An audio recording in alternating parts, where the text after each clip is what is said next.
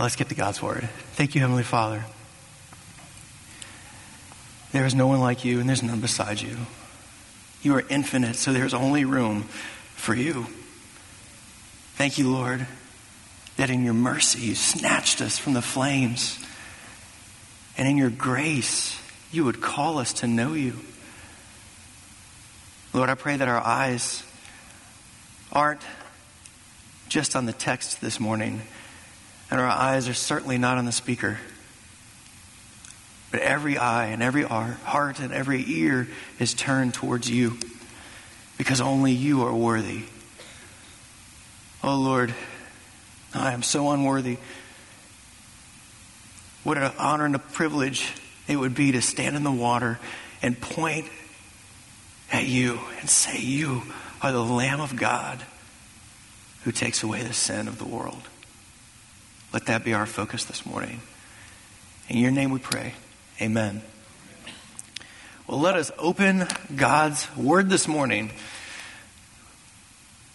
I don't want to derail us. I was actually a little concerned of using this opening analogy, but I hope that you can hear the heart of it. One of the most wicked and sick things going on right now is the propagation of abortion, the celebration of abortion. For people to call a child a lump of cells who is only an inch from oxygen that we can see through ultrasounds, that sees light through its mother's belly, that has dreams, that feels pain, that recognizes its mother's voice, to call that a lump of cells and on the chopping block of decision is sick. And it takes a blindness to believe that. And we have to wrap our minds around the fact that the only way that we can be so blind is to have self chosen blindness to completely reject, to already have our minds made up. This is what I'm going to believe. And no matter the witnesses, no matter the proofs, I've already decided this is my belief. This is where I stand. But there is something that's even worse, and it's hell. And there's something else that's on the chopping block, and it's worthy to be there, and it's us. Because every one of us often will choose a self willing blindness for the sake of our own self worship. Thank God for Jesus who has snatched us from the fire. I want to make sure that our attention is exactly where Jesus wants it this morning. I'm going to read through our text but I'm going to go ahead and highlight the whole focus, the whole point. We're looking at John chapter 5, and verse 34 is our focus. And I don't want to get derailed or lose focus as we're expositing through our text this morning. It is not that the testimony that I receive is from man, Jesus says, but I say these things that you may be saved. Who is Jesus talking to right now? He's not talking to the innocent children. He's not talking to his disciples. He's not talking to the lame man that he just healed. Right now, he's looking in the faces and in the eyes of the very people that in verse 28 say they're plotting his death. And he's looking at them, and out of his great grace and his love that we can't even understand, he's saying, I'm saying these things. I'm laying out witnesses for you. I'm bringing charges against your heart for the very sake that you might be saved. What kind of God is that? That looks his, the executioners, the accusers in the face and begs for them to lose their spiritual blindness. Jesus has healed the lame man, and the lame man, ironically, throws Jesus under the bus for it. But it catalyzes this conversation with the Jewish leaders. And this morning we're unpacking the end of that conversation. And Jesus is going to call three witnesses to his identity, this claim that he is sent from the Father. And then he is going to make three charges, three indictments against them. And he's going to call a surprise witness to the stand. All so that they might believe. Y'all ready for this? John chapter 5, we're going to begin in verse 30. Jesus is speaking, and he says, I can do nothing on my own. As I hear, I judge, and my judgment is just, because I seek not my own will, but the will of him who sent me. If I alone bear witness about myself, my testimony is not true. There is another who bears witness about me, and I know that the testimony that he bears about me is true. You sent to John, and he has borne witness to the truth. Not that the testimony that I receive is from man, but I say these things that you might be saved. John, he was a burning and a shining lamp, and you were willing to rejoice in his light for a little while. But the testimony that I have is greater than John. For the works that the Father has given me to accomplish, the very works that I am doing, bear witness about me that the Father has sent me. And the Father who sent me has himself borne witness about me. His voice you have never heard, his form you've never seen, and you do not have his word abiding in you, for you do not believe the one whom he sent. You search the scriptures because you think that in them you have eternal life, and it is they that bear witness about me. Yet you refuse to come to me that you may have life. I do not receive glory from people, but I know that you do not have the love of God within you. I have come in my Father's name, and you do not receive me. If another comes in his own name, you'll receive him. How can you believe when you receive glory from one another and do not seek glory that comes from the only God? Do not think that I will accuse you to the Father. There is one who accuses you, Moses, on whom you set your hope. For if you believe Moses, you would believe in me for he wrote of me. But if you do not believe his writings, how will you believe my words? The word of the Lord. The word of the Lord. Amen. Amen. In Jesus' closing remarks, three witnesses, three indictments, and a surprise witness. Verse 30 I can do nothing on my own. As I hear, I judge, and my judgment is just because I seek not my own will, but the will of him who sent me. Jesus isn't saying that he lacks power, he doesn't act unilaterally. He walks in perfect step with the Father. He and the Father are in harmony with the rhythm of his Father's will and purpose. And so his judgments are just. He humbly submits himself to the Father, to the Father's will, to the Father's purposes, to the Father's works. Is Jesus sent by the Father? Verse 31 If I alone bear witness about myself, my testimony is not true. Jesus isn't saying that his witness is unreliable. Actually, a few chapters from now, he's going to stand witness to himself. But he's saying that he understands the Jewish system of law and you can't bear witness to yourself. That's not a sufficient testimony. But instead, Jewish law requires two to three witnesses. So Jesus is going to bring three. Some commentators actually find six, four to six witnesses in these, in these sections. So he's going to bring witnesses to testify that he is sent from the Father. And he's going to appeal to number one, verbal testimony from man, two, divine testimony from God, and three, prophetic testimony from the scriptures. Verse 32 There is another who bears witness about me, and I know that the testimony that he bears about me is true. Jesus notes that he has a star witness coming. Not yet, but the star witness is about to take the stand. But he's going to begin with the most explicit testimony, one that you just can't ignore because it's spoken in human words for human ears to understand. This is the verbal testimony of John the Baptist. Verse 33 You sent to John, and he has borne witness to the truth.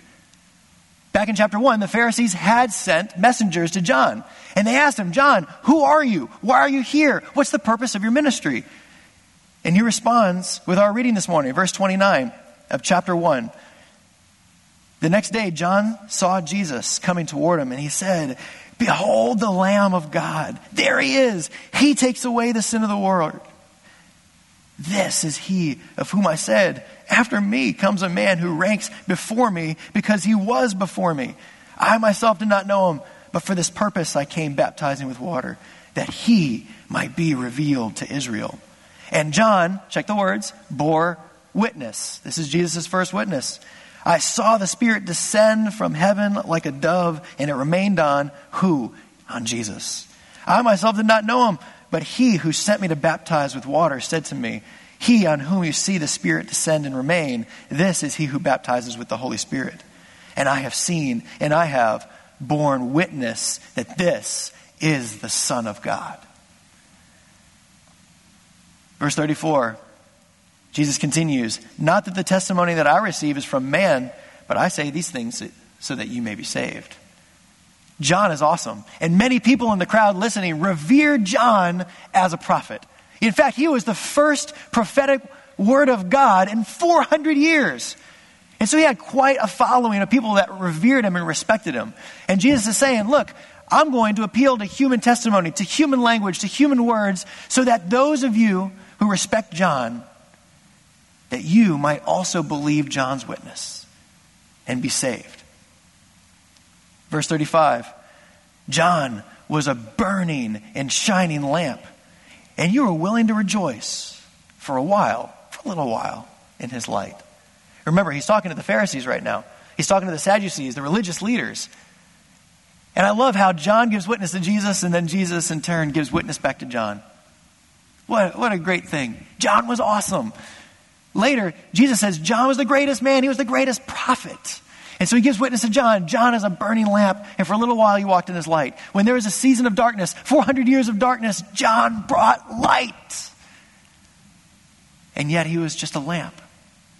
Here in a few chapters, Jesus is going to say, And I am the light, the very essence of light itself. And then Jesus throws a little jab in, and you are willing to walk in his light for a little while. Until John started saying things that were really uncomfortable, really convicting. You know, like he started asking Jews to be saved as if they needed to be as if they needed to repent. He calls out Herod and gets thrown in jail. You walked in his light for a little while, but when things got difficult, yeah, you, you punched out. Because if you would believe John's witness, you'd believe me. So the fact that you don't means that you don't even believe in John's witness anymore. The second witness that Jesus will call is the miraculous testimony of the Father. So we have a verbal human witness, John the Baptist, and the second is the miracles and the works of the divine Father. Verse 36 to the first half of verse 37. But the testimony that I have is greater than that of John.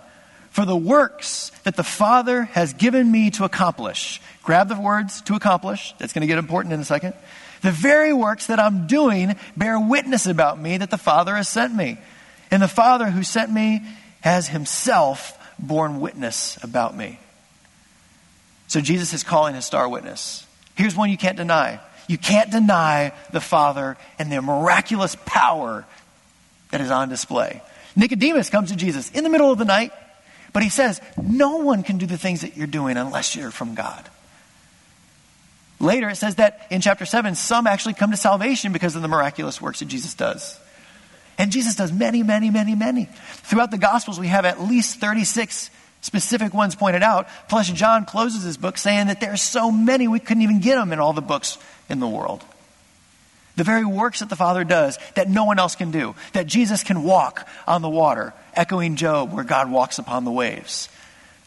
When Jesus turns water into wine, where he heals a lame man, where he opens the eyes of the blind, which no prophet in the Old Testament ever did. But it promised. Isaiah promised that God would open the eyes of the blind. And so Jesus takes mud and spit and he opens the eyes of the blind.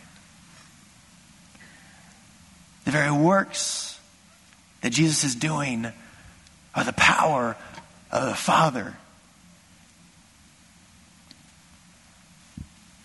So it's the miracles, but also the Father gives testimony even verbally. Remember in the Synoptic Gospels? Jesus is baptized, and what happens? The Spirit descends on Jesus, and they hear the Father's voice from heaven. This, this, this, this, this. Here I hear. This is my son. I love him. This is my beloved son. I'm so pleased with him. Everyone, turn around. Look, this is my, I love him so much. And then again at the transfiguration, the Father did the same thing. This is my beloved son. Listen to him. The Father gives verbal witness, the Father gives miraculous witness, and then those works to accomplish. The Greek word to accomplish actually means to make perfect or make complete. So this actually includes all the works of Jesus' ministry.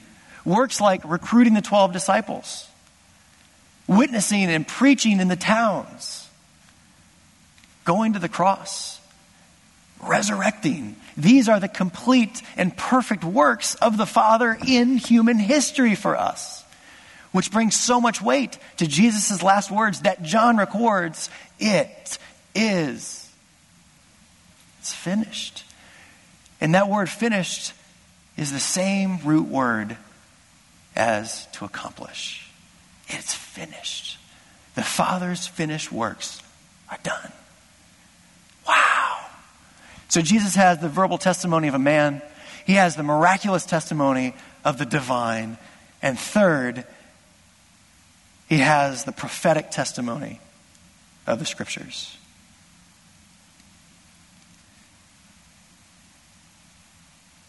Verse 37, the second half through verse 38, it talks about the Father. I don't want you to miss this. I almost got ahead of myself. This is powerful. His voice you have never heard, His form you have never seen, and you do not have His word abiding in you. Abiding meaning to dwell or to live in. His word doesn't live in you. For you do not believe the one whom He has sent.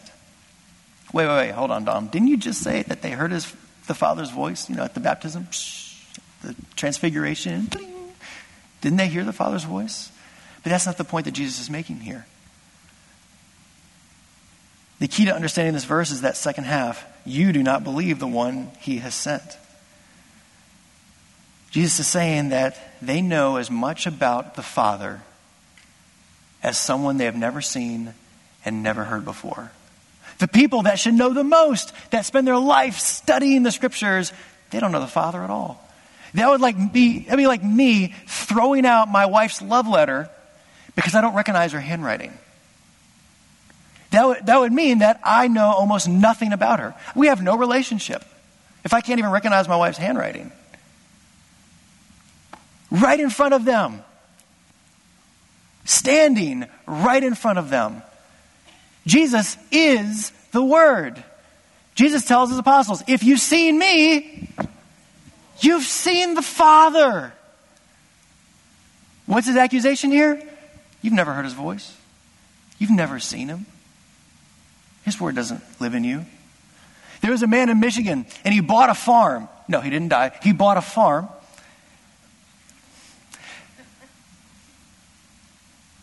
And in front, up on the front patio, there was a chunk of rock, a 22 pound chunk of rock. And the previous owner of the farm had been using this chunk of rock to hold the screen door open since the 1930s. And out of curiosity, the guy drags this 22 pound rock over to the nearby university and has it analyzed. And it turns out it was an authentic meteorite worth over $100,000. And since the 1930s, this old farmer had been using it as a doorstop. Because he didn't have the knowledge to recognize what's right in front of him, that he passed by every day. And Jesus is looking at these guys and he's saying, You're not seeing it. You're willfully blind. You're passing by the Father himself. Yeah, you're hearing my voice. You should be hearing the Father's voice. You're seeing the very image of the Father, and you're blind. Therefore, His word isn't even in you. You're missing it entirely. You're walking past the most valuable thing. Where'd you come from? You're walking past the most valuable thing life itself is in front of you. So we have the Word of man, we have the Word of God, and three, we have the prophetic testimony to the Scriptures. Verse 39 You search the Scriptures because you think that in them you have eternal life, and it is they that bear witness about me. Yet you refuse. There's that word, refuse. Willful blindness. You refuse to come to me that you may have life. You know how Proverbs defines a fool? It says that you can hit a fool a hundred times and he'll still be a fool. You can grind him like grain and he'll still be a fool. Why? Because it is willful, intentional foolishness. You refuse to come. Instead, you search the scriptures like you're going to have life from them. There's an old rab- rabbinic saying. This is the kind of things that they would tell each other. He that has the words of the law has eternal life. And yet, they miss the very one the scriptures are pointing to. They can't have eternal life from head knowledge. That's like saying that you can ride a bike because you read a Wikipedia page on bicycles. No, the scriptures are pointing to something that's tangible, that's real, and it's Jesus. The condemning irony here is that they would analyze every phrase, every word, and they would study down to the letter where even the letters had individual meaning, and yet it's futile. Because the Old Testament doesn't have an ending. Have you actually ever read through the Old Testament? Please tell me you've read through the Old Testament. When you get to the end, you're like, and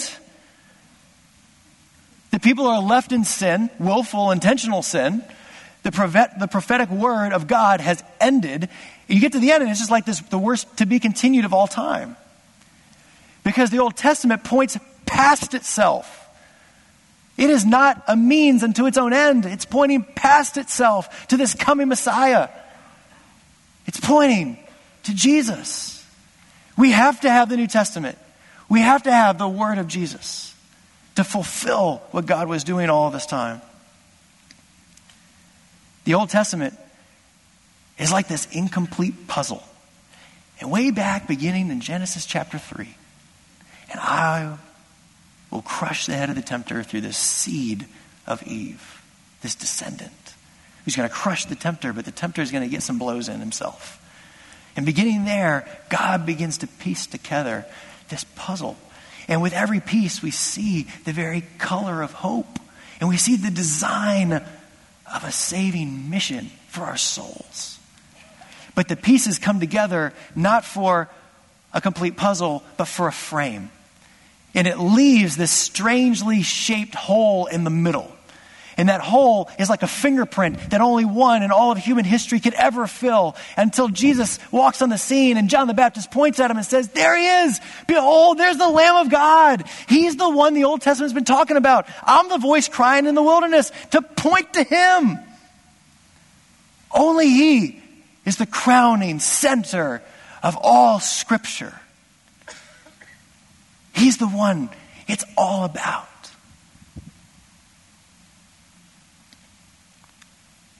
men and women of God, men and women who might not be of God. How do you treat Scripture? Are you looking through Scripture for a history lesson? Are you looking through Scripture to, like, oh, I'm really smart? You, uh, do you go to Scripture because you want to fit what everybody else in our religious circles are doing? Do you go to Scripture because you want some sort of like futuristic crystal ball prophecy? Are you going to Scripture because you just need another fortune cookie blurb in your life? How and why do you go to Scripture? Do you go to Scripture to search for the Lamb of God who takes away the sins of the world? What's your reason for going to Scripture? Everywhere from Genesis to Revelation, you should see Jesus. I love what Alistair Begg says, and I'll try not to say it with his accent because that would be embarrassing. Alistair Begg says that we see Jesus prophesied in the Old Testament. And we see Jesus revealed in the Gospels. And Jesus is preached in Acts. Jesus is explained in the epistles. And in Revelation, Jesus is expected. The scriptures point to Jesus. And now Jesus has presented his three witnesses. And he is going to leave being the defendant, take off that hat, and he's going to put on the hat of prosecutor. And he is no longer making this, this court session that he's sort of creating about himself. He is now putting them on trial. And he's going to bring three charges convicting, condemning charges against them. But don't forget, the reason Jesus is bringing witnesses, the reason that Jesus is being a good doctor and giving an honest diagnosis of coming death is so that they may be saved out of his great love and grace. Who is like our God? Let's get back to the text. Verse 41 I do not receive glory from people, but I know that you do not have the love of God within you. Jesus didn't seek human recognition. Here in verse 44, he's going to say, But you guys, you seek human recognition. Jesus is giving his first charge. They have no love for God in them. The most holy people anywhere, parading themselves, actually have no love of God at all. They're much more concerned with the love of people. Whoa, what a condemning charge. Jesus is actually echoing Isaiah, and he's comparing them to the people Isaiah is talking to. Isaiah 29 13. This people draw near with their mouth and honor me with their lips, while their hearts are far from me. The commentator William Barclay wrote about these religious leaders saying, they did not really love God, they loved their own ideas of God. I'm going to create this God, I'm going to love him, and I'm going to call it that God. Man, the root problem of these religious leaders comes down to the fact, and they reject Jesus for the fact that they actually don't love God. They've been loving the person in the mirror this whole time. Verse 43 I have come in my Father's name, and you do not receive me. If another comes in his own name, you'll receive him. Here's our second charge. One, you don't love God. And number two, you don't the, receive the one he sent. Parcel not received, return to sender. Jesus speaks of the irony that he comes in the Father's name, offering witnesses, and they won't receive him, and yet they will quickly turn and receive someone who comes in their own name. Jewish historians have found up to 64 false messiahs that Jewish people have thrown their lot in with. The most famous, maybe infamous is the right word, his name was Simon Bar Kokhba. I said that with a Jewish tone. Simon Bar Kokhba. And Kokhba actually means son of a star, which was the label put on him, a messianic label put on him.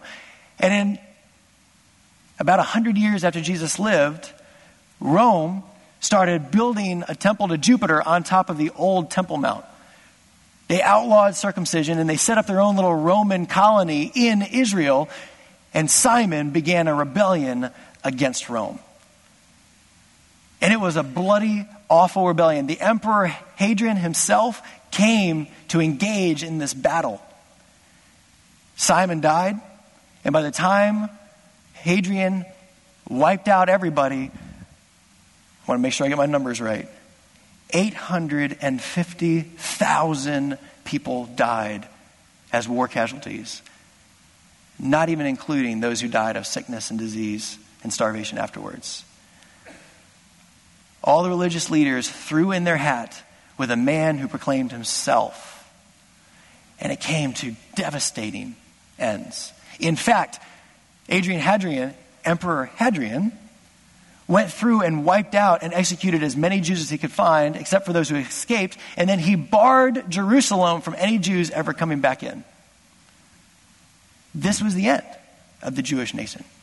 And it came under a false Messiah who came under his own name, who the Jews gladly followed because they were willing to go fight Rome when Jesus came so they might have life. Verse 44 how can you believe when you receive glory from one another and do not seek the glory that comes from God? So there are charges. You don't love God, you don't receive the one He sent, and they aren't even interested in pleasing God. They have no interest in receiving glory, recognition, or favor from God. They only want glory, recognition, and favor from each other. One commentator reads Emotional dependence on the praise of others incapacitates a person from giving genuine praise to God. Authentic praise of God transcends the boundaries of self esteem. Our desire for glory must be drowned by our desire to please God. When we're at work, who's getting the favor? Who's getting the recognition? It's got to be God. When we're with our families, who's getting the favor? Who's getting the recognition? It has to be God. Chariots of Fire made me aware of one of the coolest guys in history, in my opinion. The missionary, Eric Liddell, who happened to run. And he says it plainly why he runs. He says, God made me fast. And when I run, I feel his pleasure. He was a missionary and died on the mission field for God's pleasure, and he ran in the Olympics for God's pleasure. A Christian is held accountable to nothing less that we do everything for God's pleasure. Jesus has turned the table. The religious leaders are on trial. They do not love God, they do not receive Him, and they don't even care to please God. And then Jesus steps out of the way. In the same way that Jesus says, I don't bring witnesses, or I'm not going to witness to myself, Jesus also says, I'm bringing a witness, a surprise witness, and he's going to be the one that accuses you, not even me. Chapter 5, verse 45. Do not think that I will accuse you to the Father. There is one who accuses you, and it's Moses, on whom you have set your hope. This is like shocker. This is like, what? No, no, not Moses. Surely not Moses. You know, they actually believed from extra biblical books, books that are not in the Bible, they believed that Moses was currently, presently interceding for them and praying for them while in heaven. He was their Mother Mary. They even believed that Moses would be presiding as their arbiter when they come to final judgment. And Jesus, what did he say? What did Ben read last week? Jesus says, No, I'm going to be the one who judges heaven, hell. I'm the one sent by the Father to judge. And guess what? Moses, where was he on the Mount of Transfiguration? Moses, he stands with me, buddy. Your accuser is Moses himself. John 5 46. For if you believed Moses, you would believe me. For he wrote of me. But if you do not believe his writings, how will you believe my words? Moses' writings attest to Jesus. From beginning to end in the Torah, they attest to him. And the final blow against the Pharisees right here is that they don't even believe the product they're selling. I want to say that again. They don't even believe the product they're selling. We're searching the scriptures for life. Everyone has to line up with these scriptures. But the scriptures attest to Jesus that they are willingly blind, blinding themselves to. Therefore, they reject the very scriptures that point at Jesus. So they don't even believe the scriptures they're selling. Isn't that amazing? Moses stands against you. Moses accuses you. Before God, these hypocritical, self righteous men stand accused, and they have no excuse. There are three witnesses. Let's think about these witnesses. The miracles are not a singular witness. Every one of them stand individually testifying on behalf of who Jesus is. The prophets in the scriptures are not a single witness. No. Every one of the prophets joins a chorus to harmonize the praises of the one that God is sending. This is not three witnesses, this is a multitude of witnesses. Jesus is presenting to them a multitude, a chorus, shouting that he is the Son of God. And then he brings accusation against them. You're cancerous. And the only way that you can be saved, the only physician that's going to make a difference in your life, is if you'll just lay under my knife. And they choose willful blindness. He has an ironclad defense for his, for his identity. And there's another court case. There's another court case, there's another prosecution, and this one hits a lot closer to home. The witnesses against the defendant are plentiful, and the evidence is condemning. It is a mountain of evidence. The verdict is passed from the highest seat, and the defendant has been proven guilty a hundred times over and sentenced to death. And all that remains for the prisoner is to look from the inside of his bars, waiting for the day of his execution, of her execution. And if you haven't made Jesus the Lord of your life, that's you. Every day of your life is looking at the inside of bars, waiting for the end. But there's a multitude of witnesses. That there is one who is prepared, if you'll only cry out to him, to snatch you, to stand in your stead. Will you believe John's testimony? Will you believe the Father's testimony, the miracles that Jesus did? Will you believe the scriptures that are all prophetically fulfilled? Yeah. But there's even more. We stand on the other side of resurrection. Will you believe in the resurrection of Jesus? Seeing. People saw, 500 people saw Jesus afterwards. A handful of them sat down and wrote journals about it. Scripture in Romans says that our own conscience testifies to him. In Romans 1, it says that creation itself testifies to him. We have a multitude of witnesses testifying to Jesus. Will you believe? William Dixon William Dixon was a man who lost his wife and child in childbirth.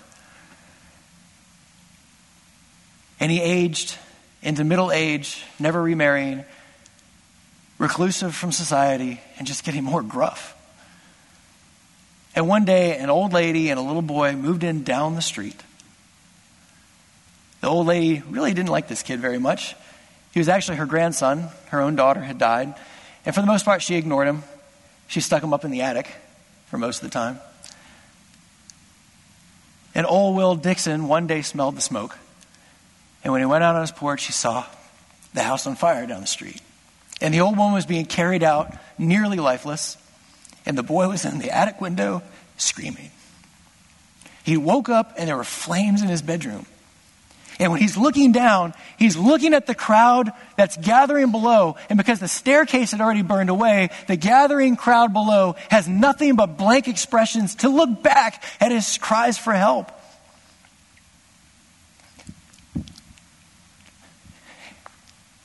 And William Dixon yells that they are cowards as he pushes through. And he grabs a hold of the iron railing on the side of the house and scales the wall grabbing the boy in his right hand and using his left hand brings the boy unscathed to safety. But his hands were permanently, especially his left hand, permanently scarred because that iron pipe had been heated by the flames. The next day, the old lady died. And a man in the society, a wealthy man, a man of good reputation, proposed that instead of sending the kid to the workhouses, to set him up for adoption. In fact, he wanted a, a ruling so that he and his wife could take the boy. So they called a court. And unexpectedly, William Dixon shows up. And as they pass the vote, it's a split because William Dixon's bravery is well recognized. So they turn it over to each of them to give testimony themselves why they should take the boy. And Mr. Lovett gave a very eloquent speech. He talked about how he and his wife wanted a child but didn't have one. That they had the wealth to take care of the boy. He had the best education. He had the best upbringing. They would make sure he was in church every Sunday. And William Dixon, he's unmarried. He lives alone. He's pretty reclusive from society overall. And he closed his statements. The judge looked over and called old Will up. And Will came up into the front. And he didn't know what to say. Mean, he's pretty reclusive, and he has the eyes of the courtroom and all the gathering town bearing down on him. And he asked himself, Why am I? What can I do? What do I have to offer? And so he turned to go until he saw the eyes of the little boy. And the eyes of the little boy had made their choice, and it wasn't Lovett. And so, with no words to express, William Dixon just unwrapped his hands and he showed them to the judge, and the courtroom exploded. There was no dry eyes in the room. People cheered and they hollered. And I love what, what the article wrote. It said there was something in the sight of that scarred hand which appealed to their sense of justice and was more powerful than all of James Lovett's well grounded reasoning. Will was elected by a large majority. And later the judge told the newspaper Dixon certainly has a claim on the child by reason of what he suffered for it. A new era began for the man and the little boy. And every day it seemed like the boy came and he wanted to hear the story. Tell me the story about how you saved me. Tell me the story about how you, you got me just by showing your hands. And their conversation would go something like this After each time, the boy would ask, I'll never be the Lovett's little boy, will I, Daddy? No, my son, you're mine. And no one will take me away from you. You just show them your hand like you did when I was little. And they'd know that it was you that pulled me out of the fire and that I was your little boy, right? That's right, my son. You're mine. And little Dicky, the little boy, would pick up the scarred hand and shower it with kisses. All of us are in a prison of our own sin, and the flames are on the other side of the wall. But none of us had the little innocence of that boy. We stood accused by witnesses and by evidence. And there are some of us in here right now. I beg you to throw off your self righteousness. Get rid of your desire to rule your own life. Surrender to the man that ran past all the idols that you've been looking to. If you just cry out to him. And at your trial, his scars will be all it takes to send the angels into roaring applause for another of God's chi- children have been atoned for and redeemed. And maybe you can spend the rest of your life having a conversation like this. I'll never be lost again, right, Daddy? No, my son. No, my daughter. You're mine. And, and sin and death, they'll never have power over me, right? You just, you just showed the accuser your hands. That you pulled me out of the fire and that I'm yours, right? That's right, my son. That's right, my daughter. You are mine. Thank you, Heavenly Father, for your word. Thank you for your scarred hands. Thank you for every heart that you are turning towards you.